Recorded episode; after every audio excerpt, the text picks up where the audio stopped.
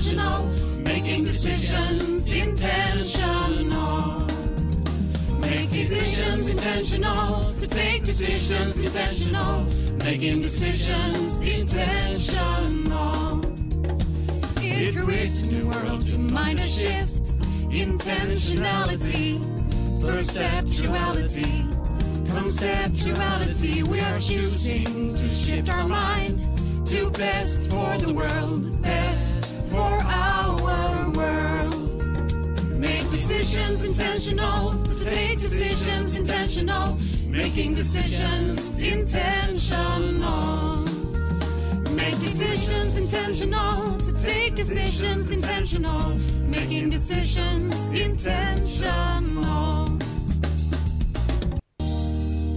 Welcome to FIDE, Foundation for Intentional Decisions, and this episode is number 10. And in this episode, we are going to talk about the applications of basically the whole previous nine episodes we have talked about and look at different areas where this kind of thinking can be applied. My name is Jens Rinnelt, and welcome also to my lovely co-host, Stellan Nordahl. Mm. Thank you very much, uh, Jens, and um, hello everyone, and welcome back to the FiDE broadcast. Uh, I, I, really looked forward to to this uh, episode. it took us nine other episodes to come here to um, see how intentional decisions really can apply to life, and we have been exploring life, in, but still we haven't really felt it uh, really engaged into it, and that's hopefully what we can do today, I guess. And and uh, I would ri- really like to explore different applications. And when we talk about applications, um, maybe we should give uh, some kind of an explanation of what we are thinking of. Mm. Do you have some um, help here or some ideas?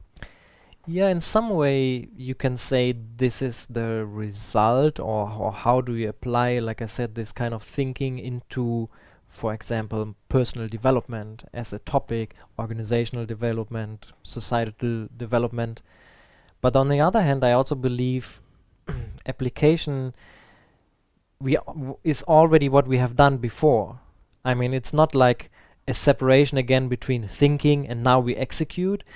I mean, it, it has always already been in the process of being applied because by gaining this kind of thinking, um, this kind of understanding, a systemic perspective on life, we already basically change what we're doing and already change yeah the mm. application of our knowledge so to say so what you're saying is that um, there is no opposition between theoretical views and practical views is that more or less what you're saying if we, we use the terminology that we're used to yeah. Uh, or maybe if we use the terminology that we have explored, we don't separate ourselves from ourselves. That is, we don't separate the world into an inner and outer. We don't separate what is measurable from what is not measurable, and we don't separate.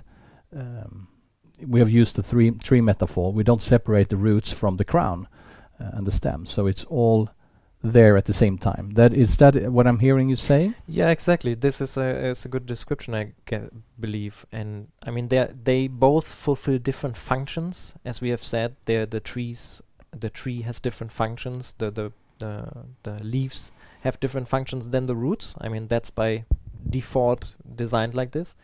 But in the end, they form a holistic, coherent picture where everything comes together.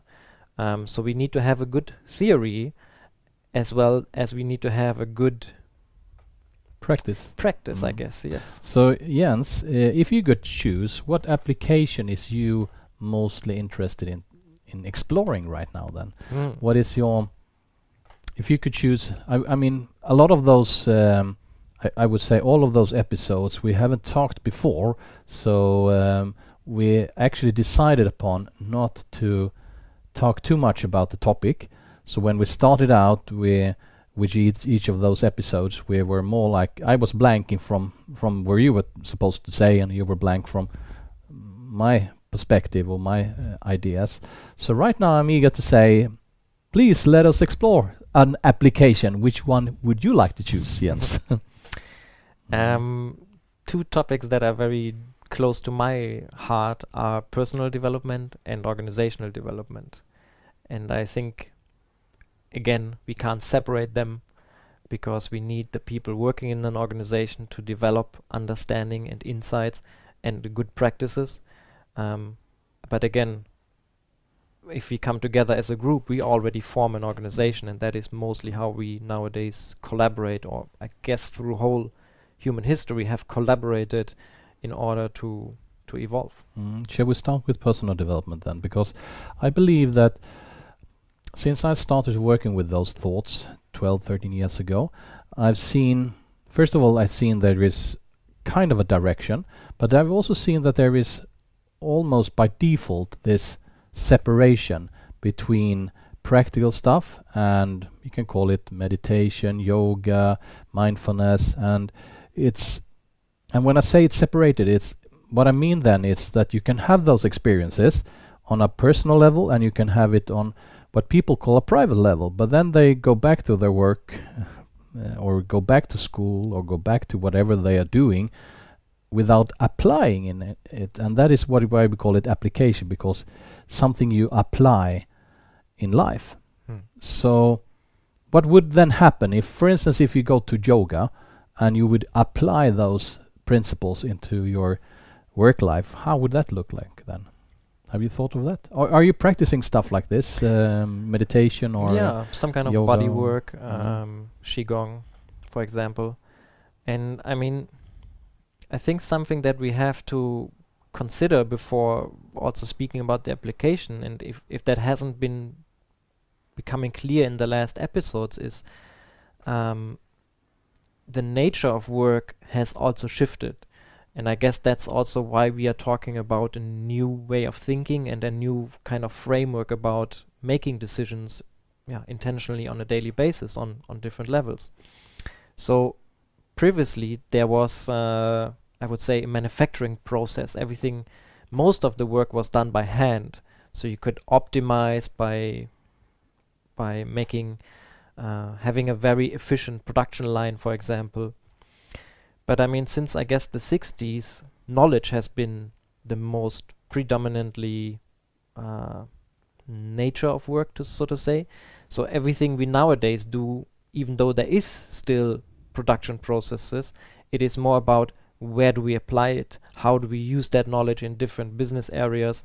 Um, it is about, as I said, innovative ways of coming up with new solutions or using existing solutions in different contexts. And that is by nature a work which you can't really make efficient by paying people more per output. Mm. So this brings us then to okay, why do we uh, use different practices? And then the question Mm. here is, um, if I'm in in harmony, maybe in in balance uh, between all these uh, four functions that we talked about, uh, the four levels, then I'm. This is where I become whole as a Mm. person, and um, yeah, for example, I can do yoga in my lunch break or do some sports in between tasks. Why? Because the physical movement will also influence my um, Mm. cognitive capacity. Yeah, and I'm also thinking of uh, if we use, for instance, movement as a terminology for go having a, physical break. Why can't we use movement in, in where we live uh, and where, where what we do? Uh, for instance, uh, in in meetings, we can include the thinking of moving around by doing, for instance, walk and talks. You can go outside, out in the nature. Having uh, strategical meetings out in the nature will bring things up that you won't see otherwise. Um, having um, an experience together out in nature or out in, in, in the in the city or wherever it is also um, brings up new ideas uh, and it also takes away the uh, the previous patterns that were in that meeting room and patterns between people and patterns between roles and functions and patterns between thoughts. Um, so I would say going taking with you the principles for instance from I, I don't know but the principle of meditation will probably be to listen to yourself or something Mm. like that. What happens if you do that and listen to others? If you use that principle instead of talking maybe you should actually use a principle of active listening. And what will then happen if you're actively listening to what people say instead of being occupied by talking by yourself I, I really like this uh, approach. Yeah, and uh, I believe right now we, we are really on a on a verge of of seeing um, how can I say a lot of physical systems breaking down, and um,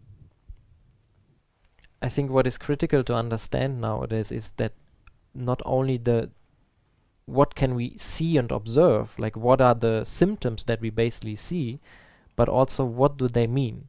And i mean by that we're already moving from a physical observation of what am i seeing towards how do i metaphysically interpret this? Hmm. And again as we talked there is a correlation between i mean what what do certain events mean? And i think that is where we believe or where i believe where where we are now at a critical point where we have to understand or try to seek insights into why are these things that we see that are dominating the news happening. Um, and for example coming back to org- organizations i mean we see a lot of mental health issues rising right now. A lot of um, people speak about they don't see really the meaning in, in what they are doing anymore or organizations can't provide that meaning and i mean these are all metaphysical constructs but i mean they uh, still have an effect on our physical body Mm. um, There was an interesting uh, article uh, half a year ago, something uh, from it was in the U.S. A hundred or something uh, CEOs for uh, um, I don't know how many where the companies were registered, but there was some kind of a uh, they were like writing an article together about uh, we're not only here to to maximize the shareholder value, we're here to to do something more. And they were talking about purpose and, and they were talking about meaning and so on. And I believe that um, it's not only something that we're seeing happening; it's actually something we need to do as humans, as world, and as uh, yeah, humans, society, and human community. Hmm. And I mean, this is exactly what what I'm thinking of. Is like there has been a lot of focus now, and I think also with the help of the SDGs on in environmental issues. But these are, if we think about the triple bottom line, uh, um, and and also the social sustainability. I mean, environmental sustainability and I guess the economic f- uh, as as the strongest indicator have been the most observable or the most predominant um, aspects.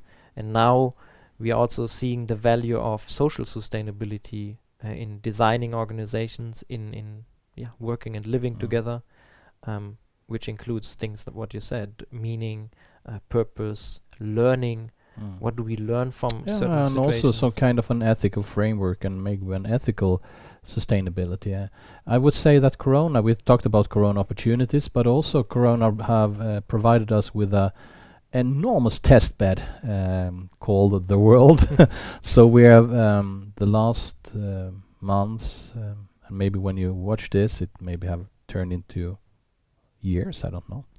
So, but right now we're still in uh, some kind of. It's quite new still to to the world. We are talking about half a year in maximum since the the first cases from Corona came along, and uh, we talked about it earlier that the last couple of months have been an almost like ten years of of consciousness racing in in the in the society, and and uh, as it provides us with a test bed, uh, for me at least, it says uh, what is sustainable and not sustainable, what is reasonable, not reasonable, what is va- to value and not to value, and and so on. So there is some kind of a possibility right now to look for an ethical framework and maybe decide upon such a one. And um, I mean, we shouldn't maybe stop flying, but not the way we have done. Maybe we shouldn't stop um, br- bringing up animals, but maybe not in the way we have done. Maybe we should, and so on. Have meetings, of course, but not in the same way we have done. And, and uh, a lot of things that are brought up right now in, into the surface has been there as something going on for a very long time, maybe 50 years or something, that we have been blind to. And when we're talking about blindness, I would say again, we haven't valued, we haven't even seen what can't be measured. So first of all, we have to see what can't be measured, then we have to value it. And when we value it, we can also embrace it and, and, and have it as internalized in, into the systems we have. So, I mean, a lot of people also say that, yeah, we have a system that, that is like making people um, ill or making uh, the society um, crashing or maybe uh, the environment uh, doing harm to the environment. What I would say, we have systems that deliver what they're s- set to deliver. So we have to change the systems, and that is us. So while we're now realizing that there is more than what then we can see, it's also easier for us to to value it. Yeah, and I think that is for me the biggest change on on a personal development level is instead of asking my environment what what does it for me? Is like i'm i need to ask myself what can i do and provide for my environment? How can i contribute to something? What is it that i would like to do ideally? Yeah, and also already in school that we have some kind of an idea on on what is creating stuff. I mean, everything we see that have been made by man, it's originating, or, or what do you call it? Or origin, origin, originating originating from a thought, Mm. some kind of a fantasy, uh, a dream, or uh, whatever it is that has a metaphysical um, origin from start. And then it has been manifested into into uh, uh, physical stuff. And when we did that, and at the same time forgot to value the fantasy, it's very odd. And and I would say I've had a lot of um, of uh, interesting thoughts uh, the and so on concerning this because if you look at the universities, we have behavioral um, science, but not fantasy science. So or dreaming, you can't like go into uh, an ordinary university and say, "I would like to take a course in dreaming." And uh, we talked about this before about lucid dreamings, and we also talked about when stuff is manifested uh, from your thoughts, and um, yeah, we have a lot of here, a lot of to explore and experience together here, I guess. yeah and i mean if you take away the the source of of of inspiration Mm. um, I mean, how can you be innovative then in the end i- if if there are no new ideas being generated, but you're basically stuck with the manifesting manifestation of maybe at this point outdated ideas. Mm. Yeah. I mean, Yeah, we talked about that previously, uh, also in some of the episodes concerning uh, the tools we have to uh, manifest or to develop stuff uh, for personal development, for organizational development, business development, societal development, strategical tools like SWOT and so on, and they will only bring what they were set there to bring. I mean, the consciousness level from which they were created, that is what they will create. mm. So we will get more of what we don't want right now, as long as we don't change the way we think and the way we do. So uh, okay, so that's personal development. If we go into some some more of the applications and and apply those thoughts of of intentional decisions into what would be the next topic then be? What if we would um, something that I've been very curious about is the oceans. The Mm. oceans, they are like everything that is beneath the surface is like hidden, more or less, from from humans. And I wouldn't say this is the only reason, but this is probably one of the main reasons to why we we pollute the oceans. We just yeah, we just pour everything out into the ocean. It's it's you know the uh, the solution to uh, pol- to um, pollution is dilution. you just spread it out in in the. What would happen if we would value what is beneath the surface? That I think that is very interesting. Hmm. Yeah, I mean, I'm thinking of. I mean, whatever form, if it's on a personal level, organization, or societal level, I mean, we can always go back to these four functions and ask ourselves, and then maybe starting from from what you're saying with an ethical framework, because I believe in the end it is about my own actions and being aware of of the effect on whatever I'm affecting. Mm. and it could be different things could be nature could be organization other people could be myself. And of course you know I, I won't probably be aware of everything i do but i'm i mean the one things that i'm conscious of i should be able to steer into the direction that is beneficial Mm. Yeah, but then you have to be able to see it. I mean, people can click when when they order stuff on on the internet. They can click like free shipping. Uh, there is no such thing as a free shipping. Uh, I mean, uh, there is someone uh, or something somewhere that pays this price. Uh, and when you click that, you don't realize that there is a plastic island created uh, on the other side of the of the globe.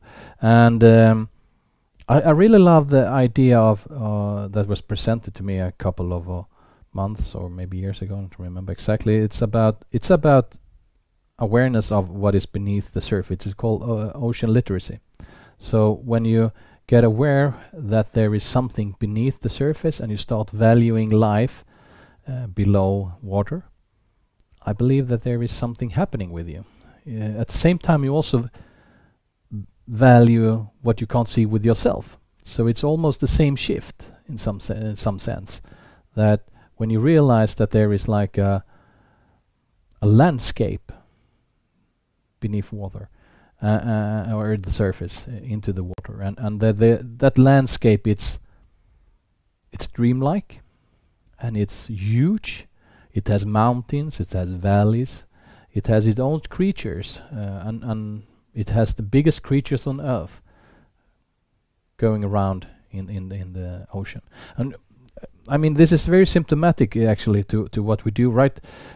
Because last year it was. Um, uh, I think that I don't know exactly when the date was, but there was a date when you were supposed to not put uh, what you call uh, sulfate, sulfate, Mm, uh, yeah, sulfate, yeah. uh, in into the air any longer. So the idea was then uh, to just take the the what do you call it the um the stream and uh, instead of going into the air, you just put it down into the water. so that was what we did as humanity when when this uh, was put into our um, yeah that was something we should do with uh, all the ships they should s- uh, end the and the pollution of or with uh, sulfate and then they just went from air into water Hmm. So what you're basically saying is that we need to have a transparency of like what is the effect of our actions. For example, if I yeah. if I sign up for I don't know any social media platform, I don't pay anything for it, but still I'm someone is using my data, yeah, it's personal called yeah data yeah to it's called let's call external this uh, every choice you have leads to some consequences. Some of them are easily seen. You can be aware of those consequences. So um, but there will probably also be consequences that can't be seen. And those are called externalities uh, and those externalities are maybe um, that's where the big price is paid. Mm. And that's why I'm thinking of if we start with an ethical framework, what's the mm-hmm. biggest, I guess, starting point that we can consider? I mean, it has to be planet Earth. I mean, yeah maybe even yeah, more. yeah But I mean, right now, life, I guess, also. If if we would look at the planet as something that is alive, which it is, I would say this will bring at least forward the discussion uh, and, and the dialogue about is is it reasonable to to do this? Is it is it sustainable to do this? Is it what we want to do, and so on? But of course, we have we have we know that the animals are alive, and we treat them like shit for a long time. So, I mean, maybe it's not enough.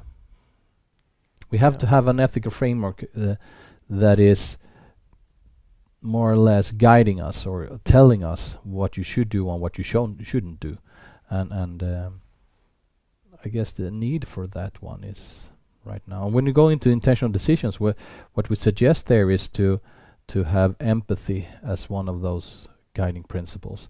And if you use empathy, for instance, and you go into uh, the biggest creatures on Earth, the the big whales, they communicate by sending signals to each other for very long distances.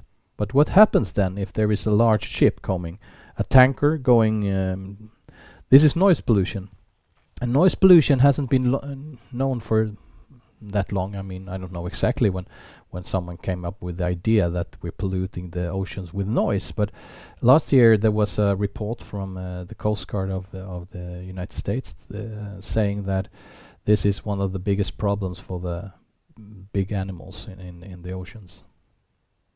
So before that, it was not like commonly known at all. And that's interesting because how do you uh, meet and mate when when there is like uh, you can't hear anything? Yeah, and I mean, if you put yourself into the shoes is probably not the right metaphor here, but I mean, if you put yourself in the position of, of that animal, I mean, you can imagine for yourself that this this is not a nice situation. No.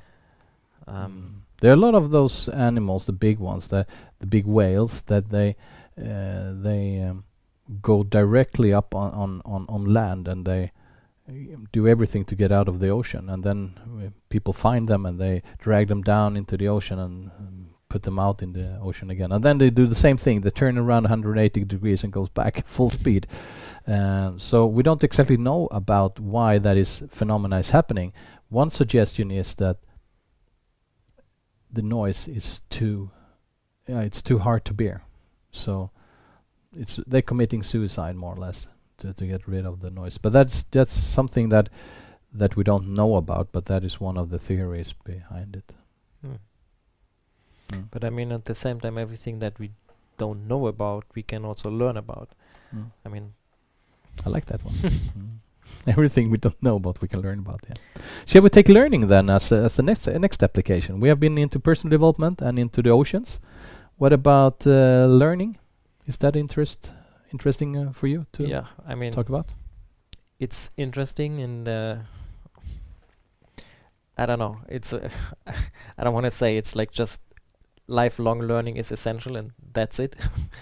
but I mean, there has to be we have to have a curious mindset and an Mm. openness towards making new experiences, to letting things emerge without already judging them, um, and yeah, at the same time i'm i'm also a little bit how can i say like i mean can we ever be as objective and, and let things emerge without us judging them Is is objective the thing?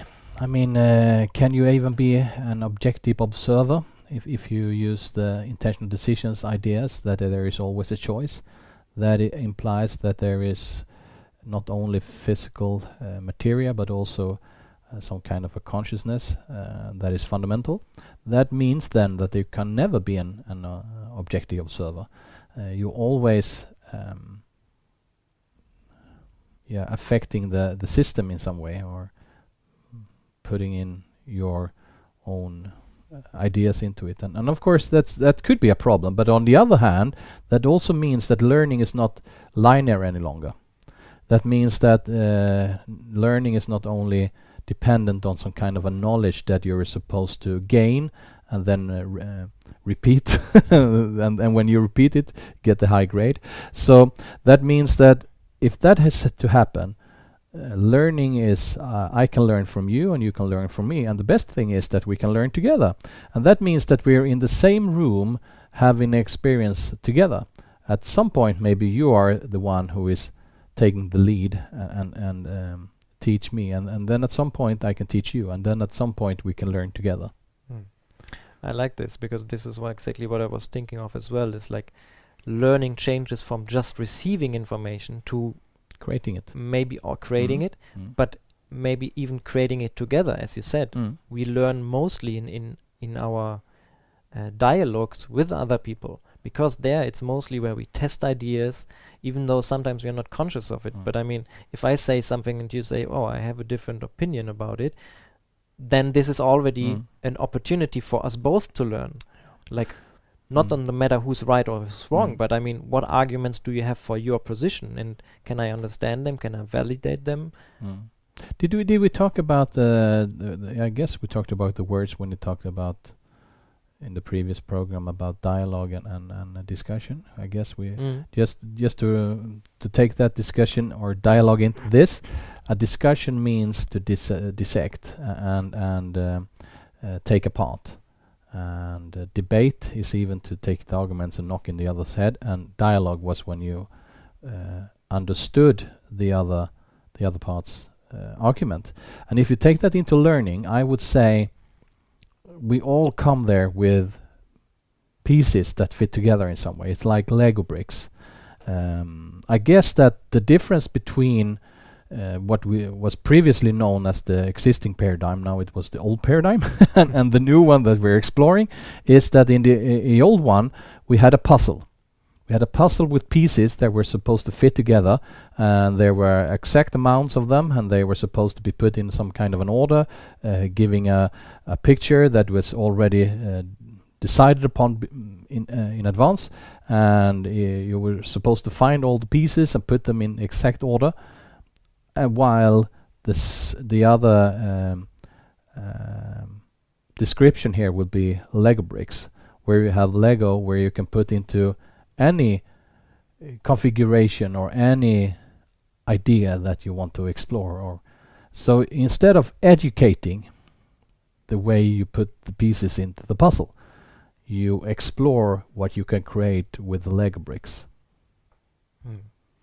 I mean, something that is very close related to taking this lifelong learning approach and, and also believing that we um, that we always evolve by learning new things um, also requires us to I guess be more appreciative or maybe less judgmental on uh, if we see someone doing it I sometimes have the I mean myself the the expectation that I expect a professional person in in uh, to do these things. And and what I mean by this is that that you ha- create some kind of expe- expectation of this needs to be perfectly ordered structured and then you don't allow the room for for anybody to make a uh, mistake but because that would basically be not professional.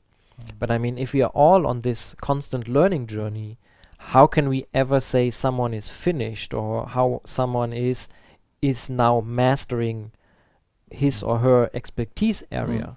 But thi- this also um, this application uh, area of learning it also comes into how we look at humans. Um, a couple of years ago, I was um, visiting one of the governmental um uh, parts of um, of the Swedish system uh, called uh, uh, Specialpedagogiska skolmyndigheten. It was like um, a part of the government where they help uh, special uh, special uh, teachers, special teachers. What is it called? Special teachers, maybe I don't know. Uh, that work, uh, um, and up to that point, they had been working with kids with special needs, and they were so glad because they were also from the first of January, the next coming year, also being able to work with those who have uh, special abilities.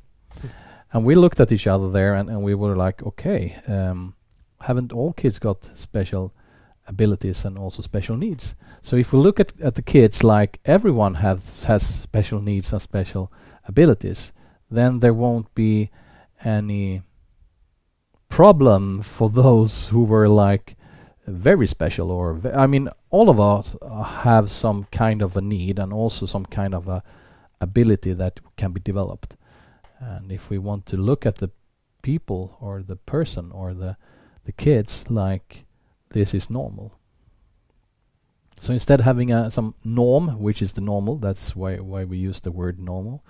Um, having a norm saying that you're always special and you're unique. Mm.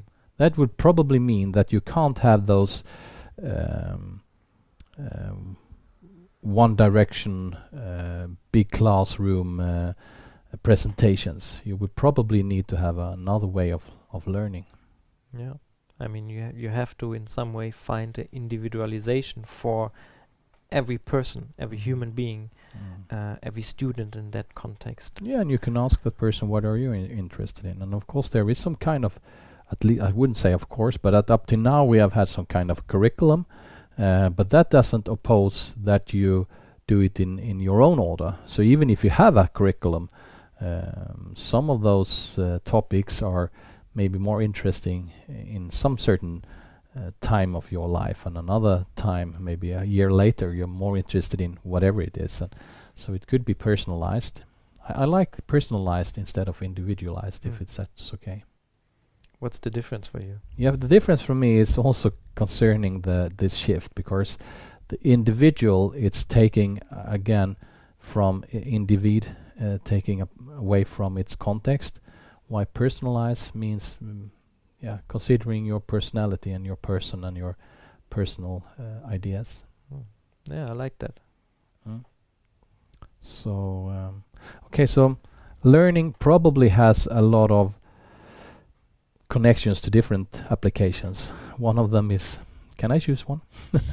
Please. Uh, I don't know what to, to how to what word to use now, so I w- use the old paradigm uh, word leadership. Hmm. And um, Why can't we call it leadership anymore? yeah, we can do it, but then we have to to rethink uh, the meaning and reinvent leadership because uh, when we say leadership, as we, at least I've been taught, I'm, I'm I studied leadership from start in the in the uh, Swedish Army, and um, I'm a Swedish Army officer, and um, leadership is when you say that you actually imply, and I would say more than imply, it's actually equals to lead or be led. And then people try to redefine it as self leadership, and you have to lead yourself to be able to lead others. Why do you have to lead others? If if we learn together, why can't we decide together? Hmm. I mean, you also said that in within learning, sometimes you learn from me, sometimes I learn from you, and sometimes we learn together.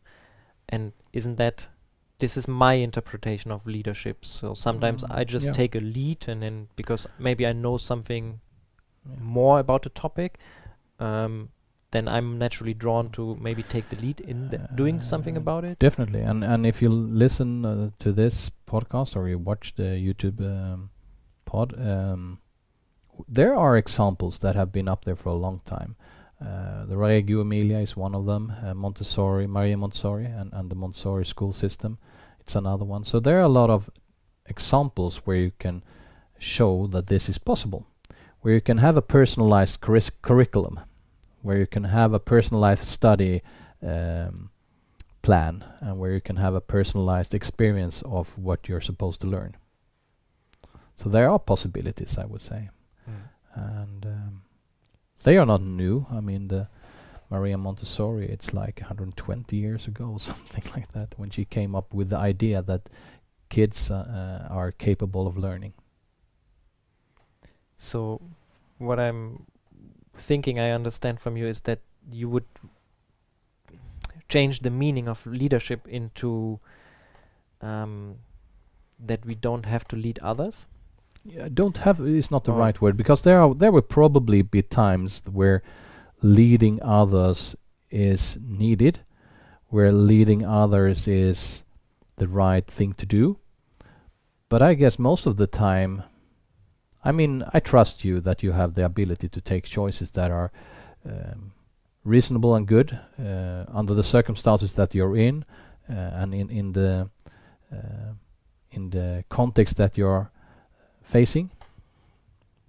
So why shouldn't you do that? So, by leadership, you mean reducing maybe the interference or influence on other people. consciously. No, not consciously, more by by default, more more or less by by uh, the system that we're in. Uh, I mean, we have uh, designed hierarchical systems, which is one thing. We can have that, of course, if you like that, but then applied the idea of of um, uh, someone better fit to decide than you are. Um, even if it's uh, not like that. That is what we believe in. Authority in um, hierarchical system. So you put your trust in an authority, and that authority is also in top of the hierarchical system. So it says more or less that no one except of that authority is fit to to make decisions that are that are right or that are good or that are I mean it's an idea Mm. and you can choose that but it's just an idea and you can choose another one yeah I mean, I have been disappointed from my expectations that I had from authorities uh, so far in my life. Uh, so that's where I can definitely relate to what you're saying. Um, so what would then the yeah New would paradigm mm, what would that look like yeah, that's a, that's, that's that's a good like? question I would say leading together if leading is the right word self-organizing is uh, maybe the best uh, term co-creation maybe is another uh, terminology you can use. Uh, of course, you can use leadership, but then you have to redefine it, and you really have to be cautious about people and their views of leadership. Because if you use it, what you more or less is saying is what you're used to. So if you have had, uh, or if you come from a from um, a culture, um, a business culture or a societal culture where you have a strong leadership that has been more or less the way of working, then I would say you're you're not only stuck with leadership uh, as as uh, as a lead or be led, you're also creating that over and over again. So yeah, it's leadership is uh, a word I would say that is self. I don't know what the expression is, but amplifying itself. Mm. I mean, right now in Sweden, we have had the the corona here for a couple of months, and and ri- right up to yesterday or the day before yesterday, it was uh, the government and the parties that are um very often like uh, having debates, and they are discussing, and they are even debating with uh, um, more or less. Uh, not only words, it's also like uh, really nasty uh, situations coming up. It has been away for a while, so they they have had like a, a peace-like uh, dialogue, which I really really appreciate. I would say, um, and right now, it was the day before yesterday, I guess. Uh, that was the first debate again for the, the leaders of the parties, and that was not nice. So I can look at it and I can think, didn't you learn anything? didn't you? Weren't you here when we, uh, the rest of us, were like uh, having those huge experiences where people come together, they helped each other. Um, you know, you and I, we have talked about it like uh, Mother Earth is saying, go up to your room and come down when you can behave. And they came down and they couldn't behave, so maybe they will be sent up again. I don't know. So, yeah. Yeah, because Mm. what I'm thinking of right now is like, is it? Could they agree on having dialogues because they basically cared about the same thing? I mean, they were probably caring about the well-being of Sweden's population, Uh, so they all had an interest in in, in creating a, yeah, an agenda or activities that were contributing to that. To that. Uh, whereas now maybe the focus goes into other topics again and, and it becomes more spreaded, different focuses for different uh, political areas, uh, for political parties. And therefore they have to represent again a specific kind of thinking or, you know, I mean, if if you take any other person right now in the work situation, this is their work situation, right? If you take any other person and you, uh, for instance, someone who have now experienced working from home, let's say that little thing that is not huge, but for a lot of people it has been a revelation more or less that you could actually work from home. And organizations that were previously it was like um, it, it wasn't possible at all. Uh, now it was only not only possible it was entirely possible. Would that person say no i have to go to this place where i have to travel for one and a half hour to be in this place where i when i could do the same job maybe even better if i worked from home is that even relevant then you haven't learned anything. Then learning is like zero. And this is what actually happened here, I guess, when, when they had this first party leader debate. Mm. So I, I wouldn't judge them um, uh, uh, yet, but if they don't shape up, uh, they will probably be sent up again from Mother Earth will say again, go up and don't come back before you can behave. Yeah, because I'm thinking of not only do we need to have think about like you know what's the first principle and, and and what is an ethical framework but also why are we doing this who are we doing it for in the end and then sometimes we get lost in optimizing our own activities or optimizing things for the mm, how Mm. can i say it sake of improving the efficiency but Mm. is that always leading us to creating an impact that we want Mm. to create Yeah, and efficiency is uh, is uh, connected to uh, to measuring. So uh, as soon as we measure again and only value what is measurable, efficiency is is um, not only crucial; it's uh, the thing. And again, why do we do? Why do we do what we do? That is what you you want to put into the put, put on the table and Mm. say this is what is the purpose? Is the purpose this shareholder value? Or what is the purpose? Is the purpose whatever it is? Or, or what what is it? Is it efficiency? Or is it to be in opposition? Is that the purpose? I mean can't be. Yeah, that's why I'm thinking of political parties. I mean, is their purpose to represent the ideology of the party, or is it being elected from from the you know, population and represent the interests of the population despite the ideology of a party? And maybe this is where we have to rethink the political system and say, well, building up on, on what you said before, if we take the word of self-organization or self-leadership, then I have to basically make my own voice heard in in a democratic uh, dialogue, and we need to listen to everybody's voices, yeah and those voices that are not present in the room i guess especially those Uh, ones. I, I don't know how many um, workshops I've been at or uh, dialogues or. Uh, I mean, we can take an yeah. example of: Do we have a party, for example, the ocean? Who represents the ocean in a Mm. political dialogue? Mm. Didn't we talk about natural rights in Yes. uh, one of the previous episodes? I really love that when when the in that case the um, the river got its own rights. Yeah. But it's again making something which we Yeah. don't see Mm. observable. Yeah. Mm. So, should we take another application? And uh, Yeah, you seem to be excited. yeah, it's your turn. Choose okay, I You- can choose. freely. Anyone. Maybe it's something we can explore together that we haven't been thinking of before. I would like to spend a minute uh, on on organizations Mm? because we we just talked about it, and uh, the question here is for me very present, and it seems to be, from where I stand, so much limiting is this shareholder value. I mean, everything we do is based on how much money does it generate, and better today than tomorrow, and we have this quarterly focus and we don't take into consideration externalities or long-term perspective of the business. Mm. Generational investment and so on. I mean, I can go for on forever, but I Yeah, mean, the general problem here is that we only value the things that are measurable and that we can yeah, see. this is where the shift comes then. If we go into intentional decisions, uh, all, all of a sudden we realize that three to four months is stupidity if we optimize on that.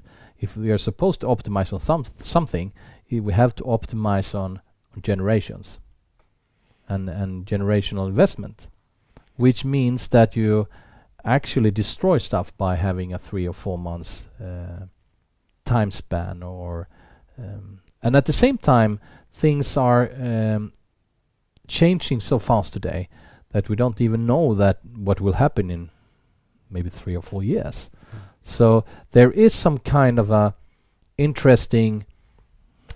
I mean, if we go for three or four months for here and three or four generations there, and we go in, in, in between and maybe come to uh, three or four years, I would say we can't use goal setting any longer. Setting goals won't help. We have to find those principles again to be able to have a long term perspective. And we have to have principles that we decide upon together will help us having a long term perspective. Mm. And I want to pause here for a while because this is also a shift I think that is really essential in in how do we look at the world and maybe the word is complexity here.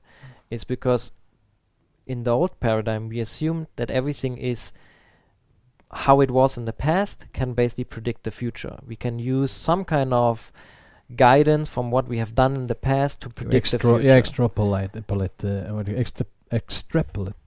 I can't say the word. Extrapolate, police. yeah. Yeah, you know what it is. It's basically you create a budget based on, on how much you earned Mm, last quarter Mm. and then you have to increase it by five to ten percent next and, and this Mm. is how you grow and, and very steady and, and very controllable. But what you're saying actually here is that we are I think now at the point in time where we don't know what the future will bring. I mean we have this exponential growth curve, Mm. exponential technology and, and you like to call it the opportunity curve. Mm. Um, if you look at these things, we can't really predict anything that is going to happen Mm. in the future. So that it means we are from now on, we we are realizing we don't know anything anymore, No, that's which right. ha- which is by definition needs to make us more open, more experimental, but it also brings us to how na- do we navigate in complexity. Yeah, and also how do we create in, in times of complexity and and in complex systems. And there is a fantastic quote by Yogi Berra. You know the coach Yogi Berra who had those fantastical quotes. He says that um, uh, the future isn't what it used to be. I really love that, uh, and and it's tr- so true um, because, as you said, we we're taught to predict based on what was, but now we can more or less conclude that such a prediction will definitely not help us any longer. And again, we need some kind of a framework, navigation, um, a map, or something that can help us um, taking decisions based on uh, on um, yeah something more than shareholder value, something more than short-term perspective, Mm. something more than um, what we used to do. And I mean, we talked about principles in in, in one of the previous episodes, uh, which are a good way to navigate complexity. Um, the intentional decision model provides us already with three um, dimensions and three principles to orient on ourselves on.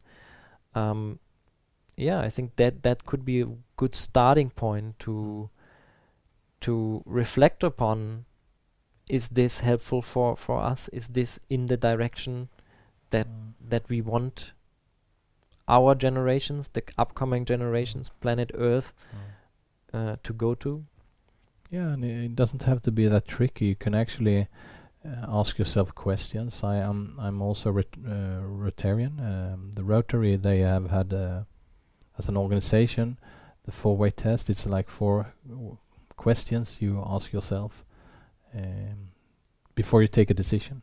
It doesn't have to be tricky. Uh, one of them is like, is this fair to everyone that is involved? that is one of the questions, and I, yeah. And and I would say having simple principles or theoretical principles. That's the way how you, you uh, terminology within complexity. Theoretical uh, means easy to understand or easy Mm. to, to like a grasp. thumb of rule almost Yeah, thumb of rule. Yeah, something like uh, the golden rule for example yeah. Mm. treat others as you want to be treated Mm.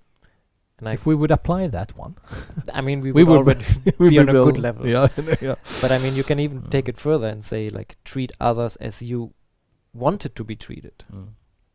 Yeah. I mean that is even putting more emphasis on, on empathy and, and uh, treat others like they want to be treated. Then you have to ask them, how do you want to be Yeah. treated? And and there is a lot of of uh, steps here you can take, and and finding them uh, will I would I would say one of the ideas could be to invent new ones, but I would say that is um, not necessary. I mean, we have a lot of um, systems that have been working before. We can go in looking into previous civilizations, the big religious uh, uh, principles we have, the uh, both the um, the world religions, uh, but also indigenous people and and, and uh, civilizations that have been around for maybe thousands and thousands of years. And uh, again, we and you know when we talked about the tree metaphor, we talked about okay, what if we ask the tree before we cut it down?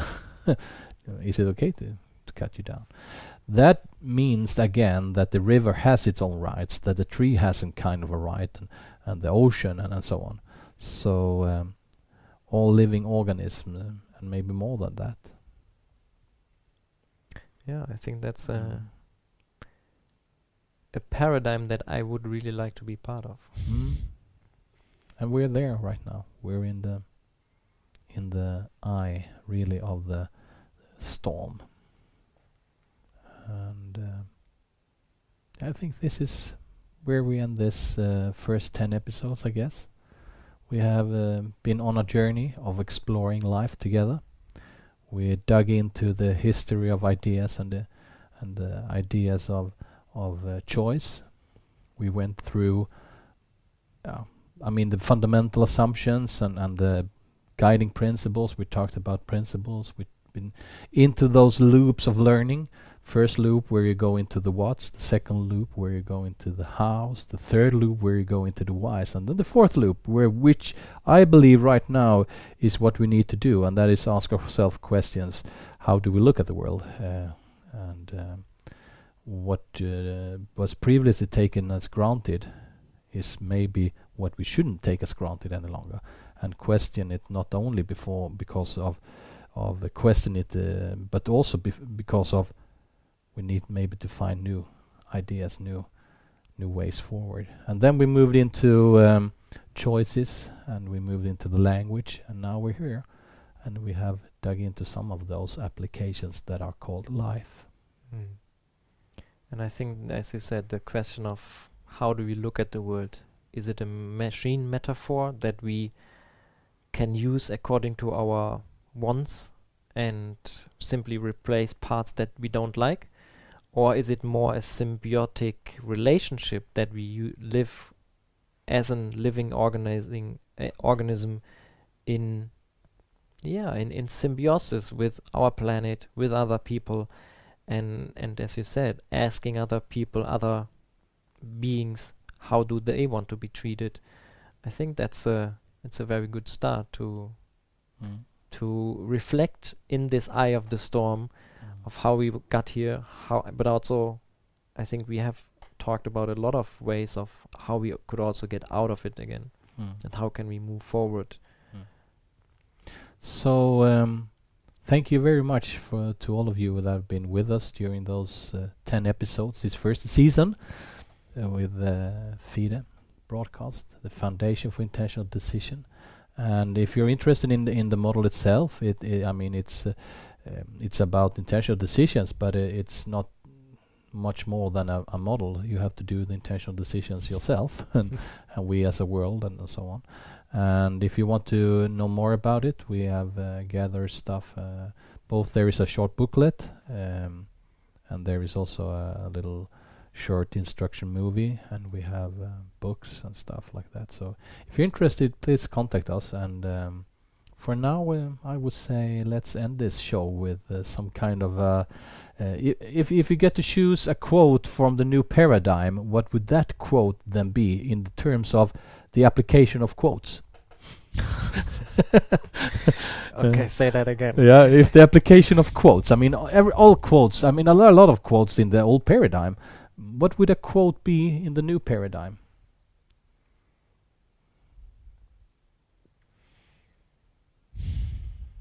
So you're looking for a specific quote or yeah, you can find a new one. Mhm. You can you can create a quote by yourself right now. I would say a quote that represents my how I look at the world right now is that I'm everything. Quote by Jens Rinnelt. and I, I I would also provide a quote here. Then I would say, um, uh, "What we choose is what we get." So that's my quote. Mm. So what is your quote? Love to um, to talk more in in the next season of FiDE Broadcast. But for now, the tenth episode is uh, ended, and uh, thank you very much for being uh, here with us. And uh, please help us here if you um, want to help us out. Uh, contact us and and spread the those episodes. Also uh, help us by supporting us on Patreon. We have a Patreon account, patreon.com slash best for the world. And if you want to look at more broadcasting ideas like this, you can also visit bestforthe.world, where there was a live broadcast sent uh, this spring. 80 hours of live broadcasting now on a YouTube channel near you. so um, thanks again, and uh, uh, see you in the next season. Yeah. Thanks.